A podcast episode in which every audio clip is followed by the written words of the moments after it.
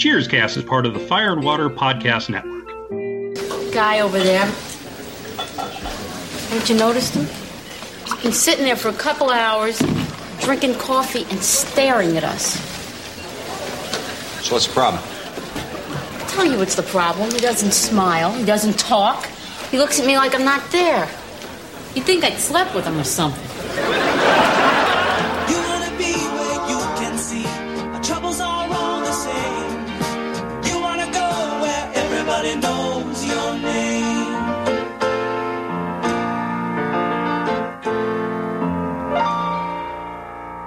And welcome back to Cheerscast, the podcast where everybody knows your name. I'm your host Ryan Daly, and here with me to discuss the fourth season episode "Suspicion" is first-time guest of the show, Chris Karam. How's it going, Chris? Great, Ryan. It's great to be here. I've been a fan of the show for since probably day one or, or when I discovered it. So it's I'm really happy to be here to talk about this show. Well, thank you very much for saying so. Uh, although since you are since you've never been on the show before, you were kind of a mysterious stranger that makes me a little paranoid. Uh, you better explain yourself, or at least tell the listeners how and when you started watching Cheers. Well, before I say anything else, uh, I'd be suspicious of Rob Kelly. Um, what- what I, do I usually am. what do we really know about him? hmm But anyway, yeah, my origin story comes from I, I believe I was watching Cheers since season one. Uh, the reason I say that is because back then I had a job uh, after school, afternoons and nights. So I can't say for, with certainty that I watched it from the very beginning, but I'm pretty sure I was watching it the first season. I mean, I probably saw it erratically. I mean, you know, like I said, I worked and I didn't have we didn't have a VCR. But Cheers, obviously, I'm from I'm from Massachusetts. I grew up in a city called Lawrence. So obviously, Cheers being a great show is one thing, but to have it be set in you know the hometown, Boston, means everything. You know, it's just and I've you know I went to the real Cheers, the Bull and uh, Finch, Mhm. uh, back when the show was still on the air. So you know, Cheers has a lot of great memories for me. Mm, Cool. All right. Well, then let's get into this episode. Like I said, we were talking about season four, episode 14 Suspicion. This episode is written by Tom Reeder, directed by Jim Burrows.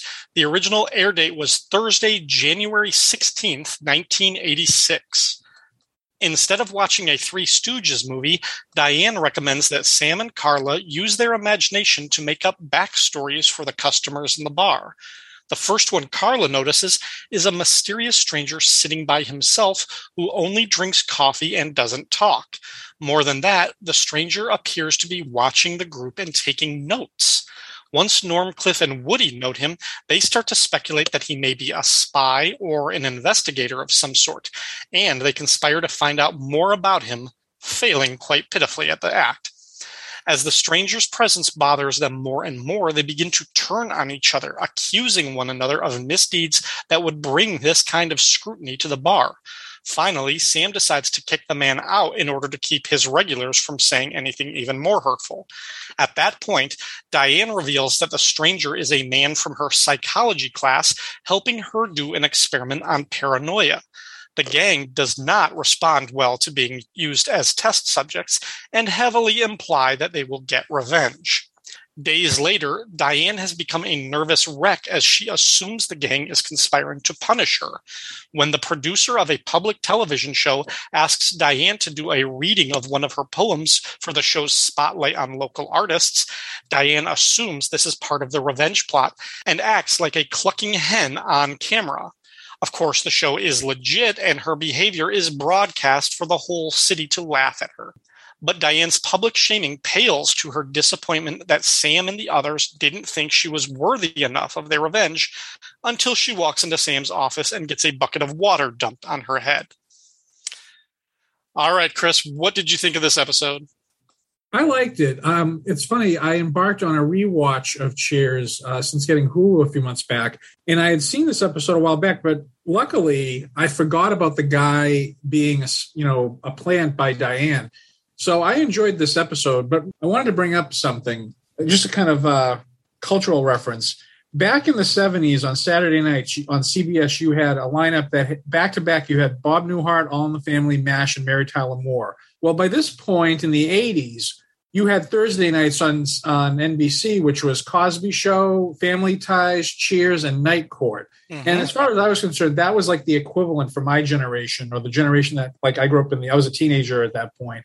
Boy, I mean, and, and don't get me wrong, I, I understand Cosby is tainted because of what happened, but back then, boy, what a killer lineup that Oh, was. absolutely. That was yeah. No, I, I grew up watching the same thing. I, I was those were that was my Thursday nights, and I was aware of like it was it was a powerhouse. Like I didn't I didn't plan like my I mean I, I was still a child, but my family didn't plan TV nights around anything else like they did around Thursday. Oh yeah, I mean, it was just it was a magical time. All those shows were in their prime, uh, especially Cheers, because this is my favorite era of Cheers, the uh, the Diane years, the Sam and Diane years, I should say. And this episode was interesting in a way. It's a good character study because you know, for example, when they have the meeting inside the pool room, or is it Sam's office? Anyway, It's the bathroom. bathroom. You're right. Yeah, that's right. Yeah, they all file in single file. Yeah. And uh, you know, the first thing that Cliff does is throws Woody under the bus. Mm-hmm. What, what do we know about him, Sam? You know, he just comes here, you give him a job, and you know, they were all like at their absolute worst. I mean, not that these people are, you know, examples of moral, uh, you know, moral examples, but uh, it just brings out the worst in them, and they're all paranoid, which of course is was the whole point of the exercise. But yeah, this was a this was a really fun episode. You know, not a not a great episode in my estimation, but it was a good, you know, kind of mid season episode. There's no real life or death storyline here. You know, none of the Sam and Diane back and forth thing. Just a good fun episode. Yeah, yeah. It's uh, it wouldn't necessarily be essential, but there are a lot of good comic moments, uh, a lot of humor and everything. Um, written by Tom Reeder, who I think at this point had written an episode every season. I think he is like one of those guys who came in like a journeyman once a year.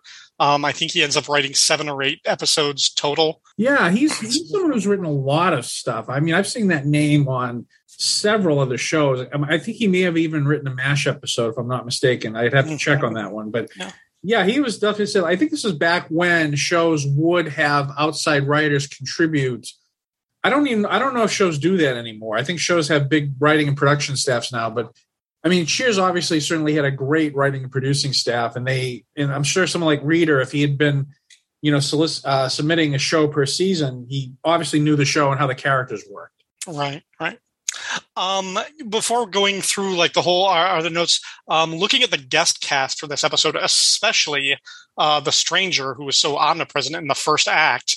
Um, he's credited as Irving. That's what we find out what his name is at the end once once Diane actually makes the introductions. And I love Carla's responses. We got Zooey over a guy named Irving because he's this really tall, really lanky guy dressed in a black suit. He has very sharp, very severe looking features. I, he's he's got a presence. And in the credits, it's he's played by MC Gainey. Now, if you're not sure, I, I guarantee everybody you have seen this guy before. But unless you were really aware of like in the 80s, you probably haven't seen him looking like this. I mean, this guy is in Con Air, Justified, one of my favorite movies, Happy Texas. And he's usually playing a much more wild type of character, usually with a lot of facial hair and longer hair and kind of like the, like a like a biker type of like kind of like wild man type of character, completely different from how he is presented in this episode. So much so that when I saw that name in the credits, I'm like, oh, that's a mistake on IMDb. Like that kid, that is not the same guy, not at all. And I even had trouble seeing it when I was really comparing it to, and I had to like do a Google search and find an image of him from like like some like some like shows or something like uh like a Hill Street Blues episode or something from around the same time, like the mid '80s, where I could see I was like, wow, no, that's yeah, that's him. That's what he looked like. It was nuts. Yeah. Yeah, I mean, you know, shows back then 70, I mean, throughout the history of sitcoms, really, you know, you just have these character actors, these journeyman actors who, you know, you may not know their name, but you say, oh, yeah, I know that guy. And, and I liked his presence. He was very brooding, kind of foreboding, especially when they tried to trick him into answer, you know, coming to the phone and he, he's like, take a number. Mhm. You know, really defiant. Like you, you get the distinct impression this guy is up to something. But what's great about his character is that when Diane finally, you know, breaches the, she lets the secret out. He changes demeanor almost immediately. He starts Mhm. smiling. He's amiable, and he says, "Okay, Diane, I'll see you later. I'll see you in class." And but yeah, he's very foreboding. He's just sort of sitting there sipping. I mean, especially to go to a bar and just sit there all day drinking coffee, you know, and not doing much of anything. I mean, obviously, I don't know who would sit in a bar for several hours a day just drinking beer, but you know, that's uh, we've got some we've got some people on the show who that is that is their the organizing principle of their life. Yeah. well, you know, it's the norm principle. You know, it's it's. Exactly. I, I think they. I think one missed opportunity they had when Cheers was on the air. They should have had a tie-in book, you know, like the Tao of Norm or something like that. Mm. Forward, forward by Cliff Clavin, who of course you know knows about books. Um, oh, uh, in my notes, one other MC Gainey appearance. Uh, he played Sheriff Rosco Coltrane in the 2005 movie remake of The Dukes of Hazzard, which, while I can't recommend anybody needs to see it, I, I did see it, and it was a better movie than it had any right to be, considering two of the leads were Jessica Simpson and Johnny Knoxville. So, anyway, Yeah, I didn't. I didn't watch it just because I was kind of in this mode of like I don't want to see a cheap a, a remake of a show that I kind of only marginally liked anyway. yeah, I don't think anybody needs to see it. I mean, you're- not missing anything. And, And and Burt Reynolds is Boss Hogg. I mean, Boss Hogg is supposed to be a little fat guy, a chubby little guy, and um, you know he just looks he looks like the bandits. You know, switch sides. But anyway, also just in general the dukes of Hazzard isn't isn't a show that has aged well and we don't need that's not No. something that we need to remember fondly anymore just no. anywho um so getting into the episode our teaser starts with uh, Carla. She is exhausted at work because she has just had so few hours of sleep lately. Uh, two of her kids are sick. She says the neighbor's dog went into heat at five in the morning, and she's in the middle of a double shift. So she's tired. The gang has this idea to pick her up. Sam goes to the jukebox and plays a song on the, the radio. Now, the original broadcast of the show, uh, the song was Shout by the Isley Brothers. Okay, great I was tune, wondering. I Yeah, was wondering great. about that. Great tune, great little scene to dance to, and everything like that.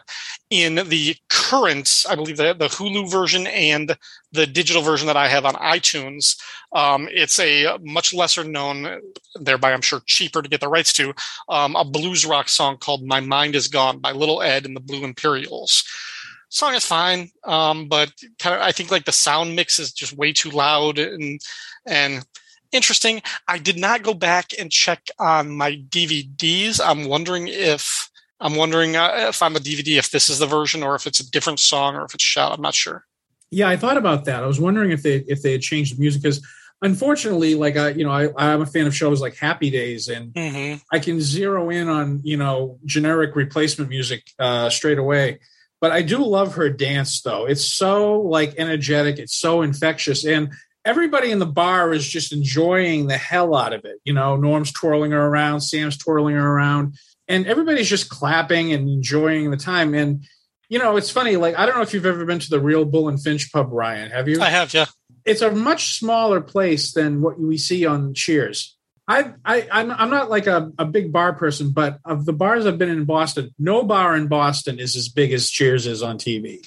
I mean, Cheers is a real fantasy in that they've got this huge bar and this big spacious.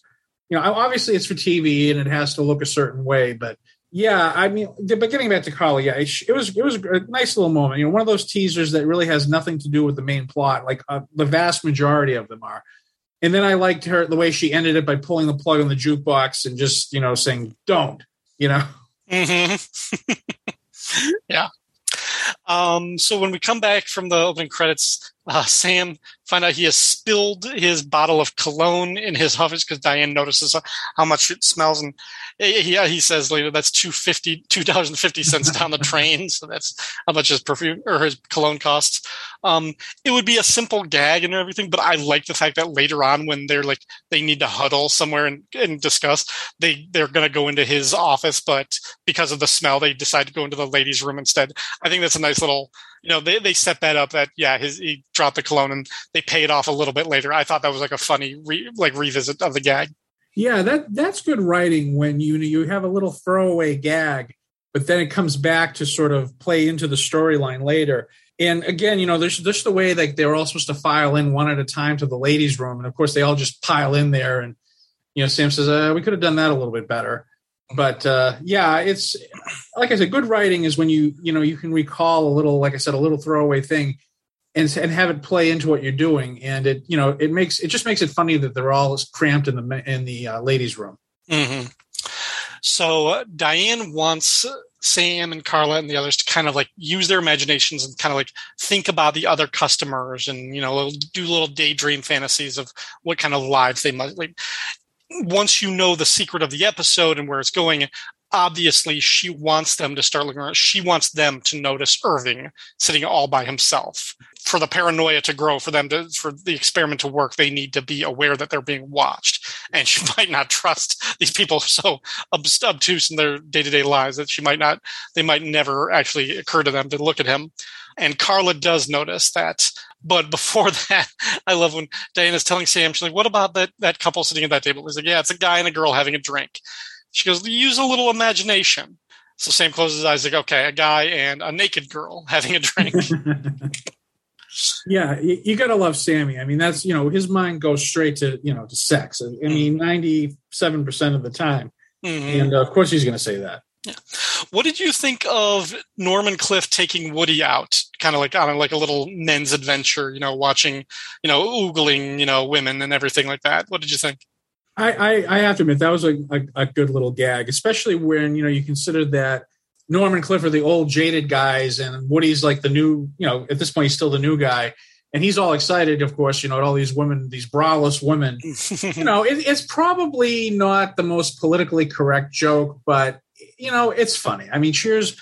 Cheers was not po- about political correctness, and I like the fact that you know that they went off on a little you know thing together. It's nice to see that Woody's kind of being you know more and more integrated into the family so to speak. And uh you know I, I, one thing i will say about woody obviously this is his first season i think he really caught on right away you know? Mhm. i mean nicholas colasanto was so great as coach and I, he was adorable and i loved him. And you know woody could have very easily been a pale imitation of coach but i like how his his character evolves you know maybe not in, in intellectual terms but I like is how his character evolves. You know, we're starting to see. Okay, he's not coach. He's not quite as not quite as uh, into his own head as you know as uh, Nicholas Colasanto's character was. But yeah, it's nice to see them kind of going off on a little jaunt together, and you know, you know, and Woody being you know from the uh, farm town, he's all excited at seeing all these women in this way. You know, which for him is probably a big deal. Right, right. Yeah, I, I, I think you're you're exactly right, and it's it was something that I mentioned sort of at the beginning of the season, and I kind of I, I think I keep coming back to because every episode sort of reinforces that. As much as Coach was such a dear and wonderful character, and you loved Coach, the thing about him was he was already fully formed from the pilot episode, and in the two and a half years that we had Coach, he didn't really change or evolve. That character stuck when we get Woody, yeah, at first he's kind of like Coach Junior, uh, and a lot of his jokes could be the same as just recycled Coach jokes, things like that. But we do see him evolve, and we peel more layers off of Woody, especially as the next seven seasons go. You know, we'll we'll, we'll find more for Woody to do, and and and places that he could go that Coach could never go. Um, so I just think that's a wonderful thing. And yeah, I like that you know, it was just a couple episodes before this that Sam and Woody really bonded over the the, the gambling thing, um, and and actually uh, evoking Coach's memory when they start singing together at the end. And now it's like, yeah, Woody is really fully integrated as a part of the family, and even the regulars can take him out. They'll, you know, he'll pal around like their kid brother too.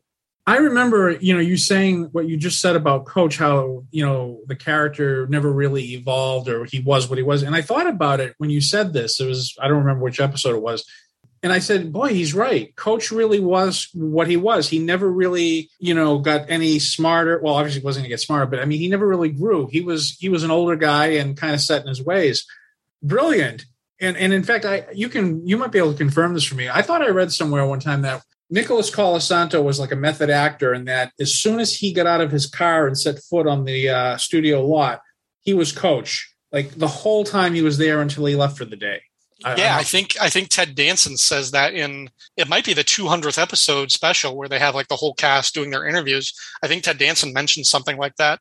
That that was like the type of actor that Nicky Colasanto was. That he was just like he was that committed. As soon as he was on the set on the studio, he was just in that zone. Right. And it's funny to think that this is Woody Harrelson's like really his first job in Hollywood. Mhm. I mean, for a guy who's, you know, I, I had no prior experience to this, or at least no, none that was documented, you know, boy, he comes right in, he just finds his place and he's carving out his niche within the Cheers, um, you know, universe, I guess. Mm-hmm. certainly the way the show was written, the way it was organized at the start. I mean, Sam was the lead, and they could do a norm centric episode. They could do a coach centric episode. They did a few where he was kind of like the main plot of the show and everything, but there was never any danger of you know coach taking over, as we'll see like in later seasons, and especially once once Diane leaves, and no longer the relationship drama and more of the workplace comedy aspect of it, the ensemble.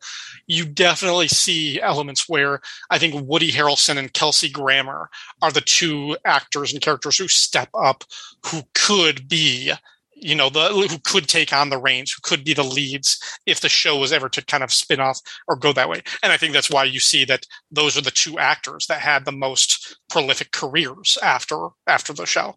And you think, uh, and I'll bet, you know, Kelsey Grammer didn't, wasn't thinking to himself, this is going to be a 20 year career. He probably just was hoping he'd get hired and, you know, which they did eventually.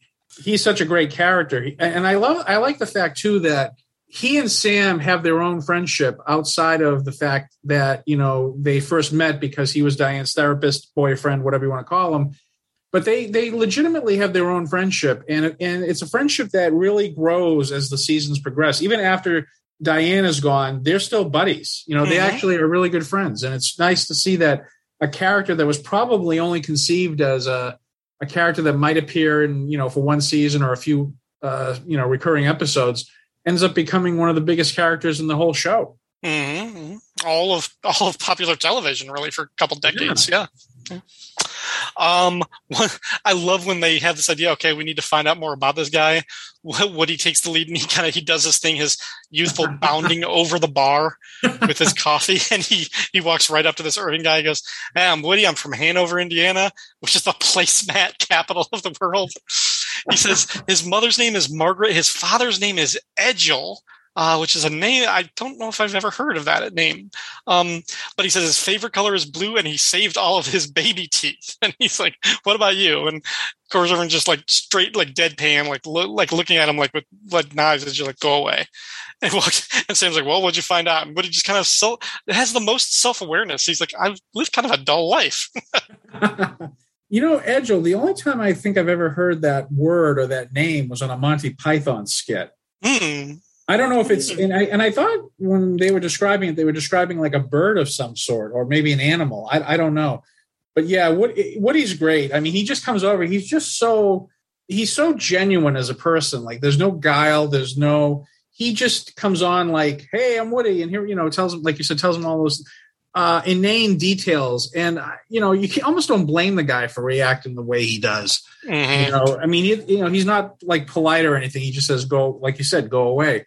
Yeah, he's he's just great, and and I, and I, and like his when he gets like shot down, you know, Woody Harrelson just so funny. Like, man, I've lived a dull life. You know, and he, he just takes everything so literally, and just like he doesn't have any kind of uh, you know reasoning to sort of try and think it out. He just kind of goes straight to you know despair and just walks away from it. Yeah. There's a brilliant little thing that Ted Danson does when Irving is playing with a cigarette lighter and kind of like flicking it. And they're like, well, if he's a spy, maybe that's a, uh, it's, oh, it's Cliff. Naturally, it's Cliff who thinks that's actually a hidden camera. That's, some sort of espionage jig up there. camera. and and every time he does that flicking the cigarette that he's actually taking pictures as soon as he mentions taking pictures sam even though he's saying that's that's crazy he's not taking pictures or anything but while he's saying that he starts checking his hair and like patting his hair down it's this immediate sort of vanity thing he's like oh there's pictures yeah i've got to make sure i'm looking good even while my mouth is saying it's not a camera don't be silly it's like this instinctive thing and that had to be something that Ted Danson decided to do as an actor. It's brilliant. That little, for just a second, you uh, would hardly notice it, but it's so good. Ted Danson was just brilliant as an actor. I mean, he's I've seen him in other things and he's great, but man, you know, excuse me. I would say that Cheers is like his defining role. I mean, when he when he dies someday, and I hope it's not for, you know, a long time to come, they're going to say Ted Danson, best known for playing Sam Malone on Cheers. Obviously, Sam his his looks, his vanity are very important to him. You know, he he puts a lot of pride in his appearance and the way he looks. You know, he's almost kind of like a almost like an '80s version of the Fonz in a sense. Mhm. Um, you know, he's got all these different women. He's got a you know several black books, and he's just a little more uh, an ob- of an obvious horn dog. Happy Days was a little more subtle and, and you know was more of a family show whereas cheers you know the standards were probably a little more relaxed when they were doing the show. Because this stuff they even say in these episodes that if you go back to the 70s they wouldn't have been able to say it. Yeah. but uh yeah he's ted danson's brilliant. I mean he's just they couldn't have picked anyone better for the lead of the show. And i'm so glad like he stayed the entire run of the series. Yeah. There's one, uh, what I found to be a notably bad joke or bad setup in the episode. Like it just really like it, because because it's so rare in the show. There, like this one, like really just kind of like pinged on my radar. Like, wait, wait, that didn't work. Um, it's when Sam is like, okay, let's think about the four things that we know about this guy. He's been here since we opened up. He's not drinking, and he's not waiting for a table upstairs. He says, wait, that's only three things. And Diane says, You're an idiot. And Sam is like, Okay, well, that's the fourth thing. And it gets a laugh, but um, I'm like, Diane's reaction was too harsh. Like, what about what he said before, like, led him to say you're an idiot? Like, the, the, it felt like, like, oh, this weird non sequitur. Or maybe, maybe it was, there was more to that dialogue, but it was like edited weirdly. It just feel like her, her reaction seemed too strong. And, like what was she trying to correct him or something like? Eh, I just I don't know that that whole part I was like this feels badly written or badly edited somehow. I don't know. It didn't play that way to me. I just took it for what it was. You know, just kind of a, a typical sort of Sam and Diane exchange. Um, I didn't really notice it, and I watched it a couple of times before uh, before recording. You know, I watched it one time to watch it, and then I watched it uh, a couple hours ago, and I took notes. So I don't know. It didn't play that way to me. I guess you know. I, to me, it's just it's just kind of a throwaway gag. I don't. I didn't put much too. I didn't read too much more into it, really. Okay, well then, once Diane reveals that she knows the stranger Irving, and we went through, and you're right, like his MC Gainey's whole like demeanor changes, and I love that. And like as soon as he does that, I'm like, ah, I want to see more of this guy again. Um, but he he disappears, and now in Act Two, Diane has grown completely paranoid that they're going to retaliate for her experiment. She calls Frasier, who is so excited to get her call, but she needs his help because despite his assurances that he's not in love with her, he clearly is because he left Denver. he left a ski lodge in Denver to come and get it, to come and see what she needs. And, you know, she's talking about, she basically goes through the whole thing and he's like, you know, maybe a couple sessions. I don't, I don't want your counseling. I want you to spy on them for me, which I just thought was brilliant. Well, you know, nothing says you're over someone like like telling them and making Yeah. sure that they know it. I mean, and it's not the first time, it's not the last time Frasier will say this to Diane. Um, but yeah, the exchange between them was great. I mean, obviously he, you know, he even made a reference to the fact that there was some really nice looking woman there, and he was kind of eyeing her. And you know, of course, foolishly, he think you know, following his heart, he jumps on the plane. But the exchange between them is great. I mean, Kelsey Grammer, my gosh, was he good as Frasier? I mean, you know, Yeah. starting with Cheers and even going through his own show, you know, he really maintained, you know, uh, really the integrity of Frasier. Frasier like sees himself; he's kind of pompous, but at the same time, he does have that kind of I, I don't want to say sophomoric side, but he there is a part of him that somehow can relate to the guys in the bar, even though sometimes mm-hmm. he's like the odd man, much more so than Diane. You know, because as she points out in this episode, she's the outsider, and she always was, and she always would be. But Well, the Cheers, the bar itself is kind of the great leveler. And as I've said, it bring it sucks everybody down to its gravity well, ever its level. And the more you're close it to, and like like he like Frasier is brought to Cheers through Diane and his love for Diane and wanting to marry Diane. And she ruins him and devastates him. And and that's all Cheers just like like just destroyed him and he can never really get away. He never really recovers from that. And then eventually he'll meet Lilith but it, Cheers is still part of their meeting and part of their courtship and their falling in love and then Lilith breaks his heart at the very end and everything so yeah it's all it's yeah that's that that sense of ruination that, that destruction even though it's temporary is still the kind of thing that keeps him bonded to cheers and the way he'll he's never he, he can't really be superior to norm and cliff in that way because he, at the end of the day, he's he's he sits there and drinks just like that. Yeah. Oh yeah, exactly. I mean, as much as he doesn't see himself that way or tries not to, hmm you're right. It is the great leveler. I mean, I think the only person it doesn't really work on completely is Diane.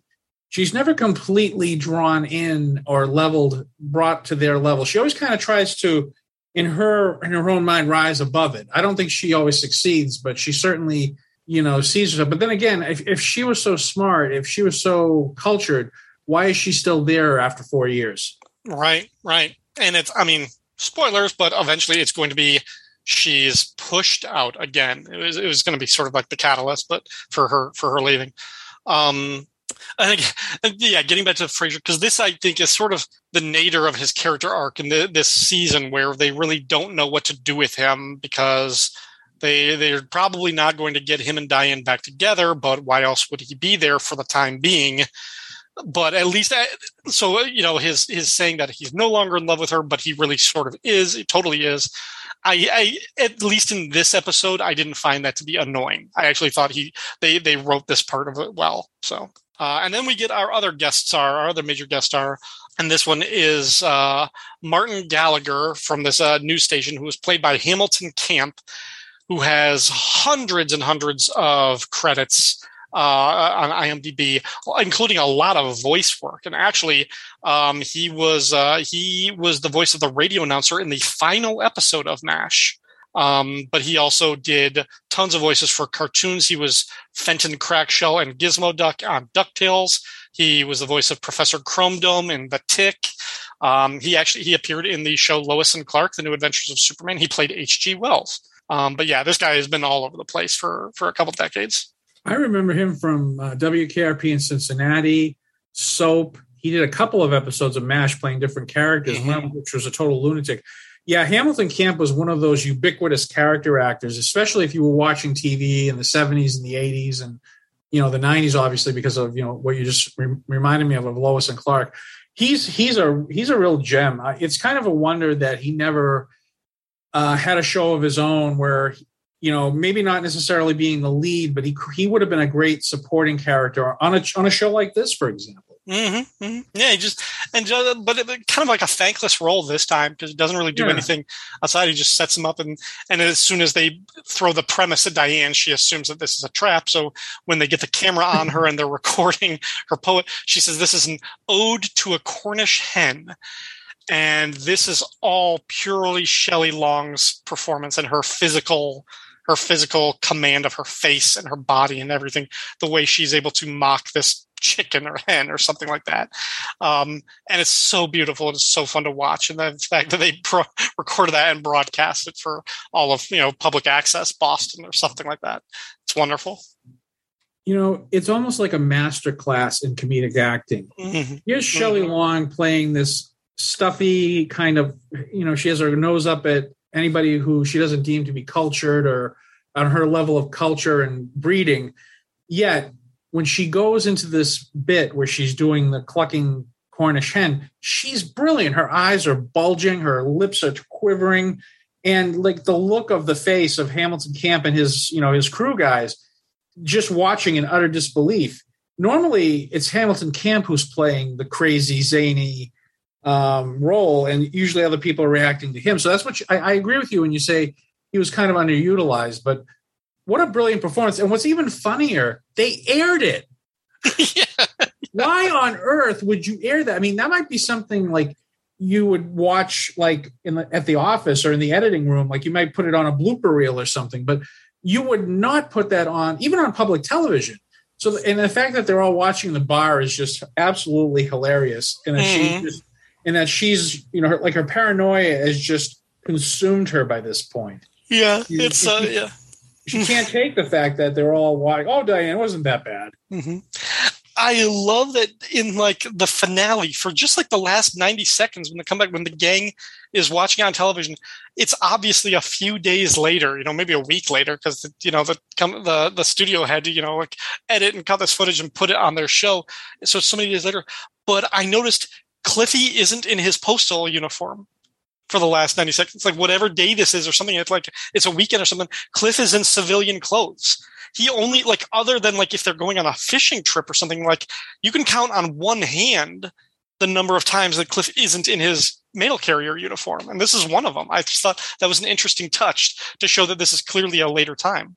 You know, I didn't notice that. I didn't really. I wasn't paying close enough attention, I guess. But that's interesting because you very rarely see Cliff out of uniform. The only time you ever see him is if he's, you know, at his at his condo, like getting ready for a date, and he puts on a yeah, yeah. You know, which is that which is funny because you never, you know, you never see. I mean, it's like it's like Norm. Norm, you never see Norm. You very rarely see Norm wearing anything but his, you know, his suit and tie, even though he doesn't have a job. Mm-hmm. Which, which is funny because he looks like he's going to a job every day, but he's he's not. But yeah, I, it's a, that's a nice detail. I didn't notice that. Um, and so it, it ends with Diane kind of go, doing her little monologue that she's more more offended not at her public shaming, but the fact that she anticipated their revenge and that they didn't deliver anything because she's still an outsider and they didn't think it, like she wasn't she couldn't handle it or something like that that she she still isn't part of the group and then she walks in Sam's office and then a bucket of water dumps over her head luckily it's water and not you know it could have gone to like a, a Carrie situation or something um, but she comes out drenched and rather than freaking out she's beaming with pride and appreciation. She's got a huge smile. And she's like, "Oh, you guys," and they cut to black. So, kind of a nice little, uh, nice little capper at the end there. I thought it was funny. So, not not a perfect, not the funniest episode, but there was a lot of heart and a lot of like nice little moments. Um, and as you say, interesting that once they're under even just the teeniest bit of outside pressure to see them turn on each other is just so perfect. Of course, they would assume, you know, the worst of each other once there's even a little bit of scrutiny. Yeah. Well, I like, uh, you know, one of my favorite, uh, two of my favorite little bits in this episode where when Woody offers Diane the muffin. Oh, Yeah. you want me? No, I'll take the muffin you have. And then she, he keeps, he keeps switching. She keeps switching back and forth. And finally, she takes a muffin and she's like, she's opening it up like it's going to explode or something like that. And then she crumbles it to bits so she can't eat it. And it's just, Woody, can you clean this up? And then there's another uh, sequence. I think it was right around that time. There's a customer she's talking to, and all of a sudden she becomes suspicious of the customer, and she starts telling the customer off. Yeah. You know, which is not something Diane usually does. I mean, she's guilty of you know engaging, you know, you know, t- talking their ear off about something they probably don't care about. But it's usually Carla who goes off on the customer. So it was kind of nice to see, like the, again, you know, the paranoia just taking over her. And one one other line I loved, and just kind of going back a little bit, when we, the scene where he's flick, where um, I forget the guy's name, Irving, Yeah. playing with the cigarette lighter, and Cliff says, ah, "That's an espionage camera," you know. And it automatically made me think of I don't know, like James Bond movies from the '60s or Get Smart, where you know somebody would have a cigarette lighter that would fire you know bullets or something like that. So it was kind of cute. I mean, of course, Cliff would go. Cliff is probably the most.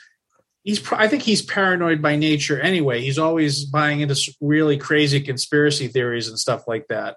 Mhm. But uh, yeah, Diane Shelley Long is just great in this episode. She just Yep. really, she, you know, she just takes it home. hmm All right. Well, then that can bring us to the superlatives. Um, for Norm's tab, uh, he had five beers in this one because we we changed times a, a number of times, so he had plenty of opportunities to have refills. Um, so that takes him up to 335 beers for the series. For the employee of the week, uh, I'm assuming is Diane your your favorite? Yes. Oh, definitely. Yeah, she definitely sort of drives this episode in her way. First by starting the uh, the psychological experiment, and then her paranoia just ruling her throughout the second half of the program. Shelley Long, you know, you look. I look back. Like I said, one of the things when I started rewatching the show a few months ago, this show has held up very well for me. I still enjoy it probably as much as I did back in the day.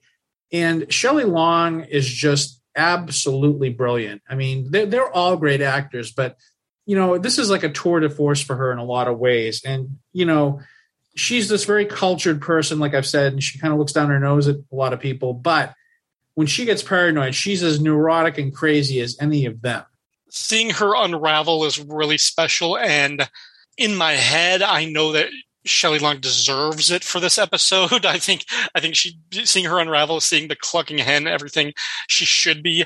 Um, I, I ended up giving it to Woody for this episode just because of like the quality over quantity. Like every line was so special, and because he got like my two favorite lines in this episode, and to have both of those, I just thought like I would reward him for that. So in my head, I know, yeah, Diane should be the MVP of this one, but I, my heart, I'm giving it to Woody.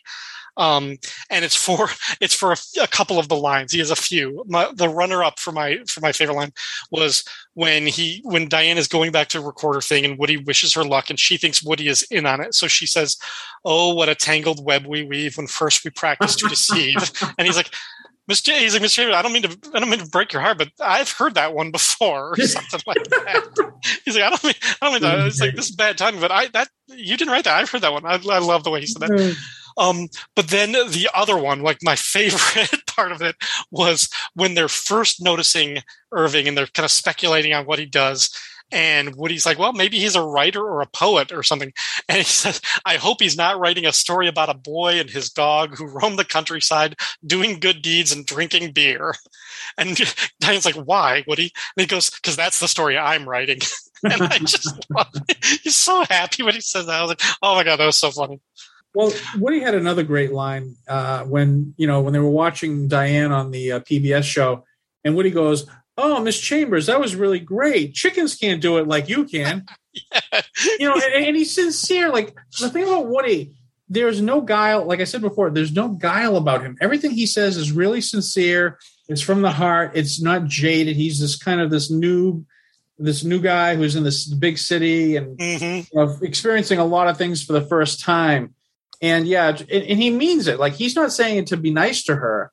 He's just over, you know, joyed at you know what she did. I mean, he's impressed by it. And of course, Woody yeah. would be impressed by it. Yeah, yeah. He's like, you, are a better chicken than actual chickens. He's like, that's that's really impressive. He's like, I would know. I grew up on a farm, so yeah. Um, any other favorite lines or favorite moments in the episode? Um, I think that covers it really. I mean, like I said, I just I I I love Cliff's line about the espionage camera you know, I, I, I get like I said before, this is not it's not a great episode. Mm-hmm. It's certainly not a bad episode. I don't think really Cheers even had bad episodes. They had some ones that were fair to middling, but yeah, I would say you know like there probably weren't as many great lines in this as other episodes. But you know, when you're churning out 25, 26 episodes a season, you try to be you know 100 percent all the time. Well, Chris, thank you very much for talking about this episode with me. Where else can our listeners hear you if they want to hear more from you in the podcastosphere? I have a podcast called Mr. K's Super Show, and on the show, I talk about uh, 70s and 80s music with a kind of uh, variety of rotating guest co-hosts. Uh, in fact, Ryan, if uh, you know, maybe sometime you come on the show and we could talk about, I don't know, we'd find something. I'm sure anything. Yeah, sure. Yeah, I mean, you know, like I said, 70s, 80s music. You know, we and it's we talk about the good, the bad, uh, TV movies, cheesy stuff, guilty pleasures, what have you. Uh, like I said, it's called Mr. K Super Show, and it's on Podomatic, uh, Apple Podcasts. It's on a lot of other podcast things as well. Uh, you know, like they leech on to these the RSS feed. So it, it's definitely out there. We've got uh, 22 episodes, and we do two episodes a month, and it's a lot of. I have a lot of fun with it. And like I said, I'd like to have you on. I'd like to have Rob Kelly on as well sometime, and you know, because I'm always looking for a guest co-host for each episode. So uh, Rob has plenty of time. Rob has plenty of the time. I'll, I'll he, only, he only does. Yeah, he only does like half of the podcast on the Fire and Water Network. I, I, I feel perfectly confident that I can schedule him for you, and he, that won't be a problem for him. No, yeah, yeah, yeah no, that that sounds great. I, I would love to sometime. So yeah. All right. Well, again, thank you for being on this episode. And thank you to all of you out there who listen to Cheerscast and support the show by either liking or sharing on Facebook, favoriting and retweeting on Twitter, or leaving a comment on the episode fireandwaterpodcast.com. You can also support the Fire and Water Podcast Network on Patreon. Special thanks to Ashford Wright from the Right On Podcast Network and Rick from Jeff and Rick Presents and Monday Movie Muckabout, who sponsor this show. For more information on how you can support your favorite show on the Fire and Water Network, visit patreon.com slash fwpodcasts. Thanks everyone for listening, and until next time, we're closed. Look, what's he doing now? I'd say he's fixing a cigarette lighter of some sort. Yeah, yeah, perhaps to the terminally naive. Those of us in the know can spot a uh, highly sensitive Rolleiflex espionage camera. yep, oh, yeah, look, he's taking pictures of us right now. Oh, come on, man. Just because he looks like a spy and acts like a spy doesn't mean he is a spy, does it? I think it pretty much does, Sam.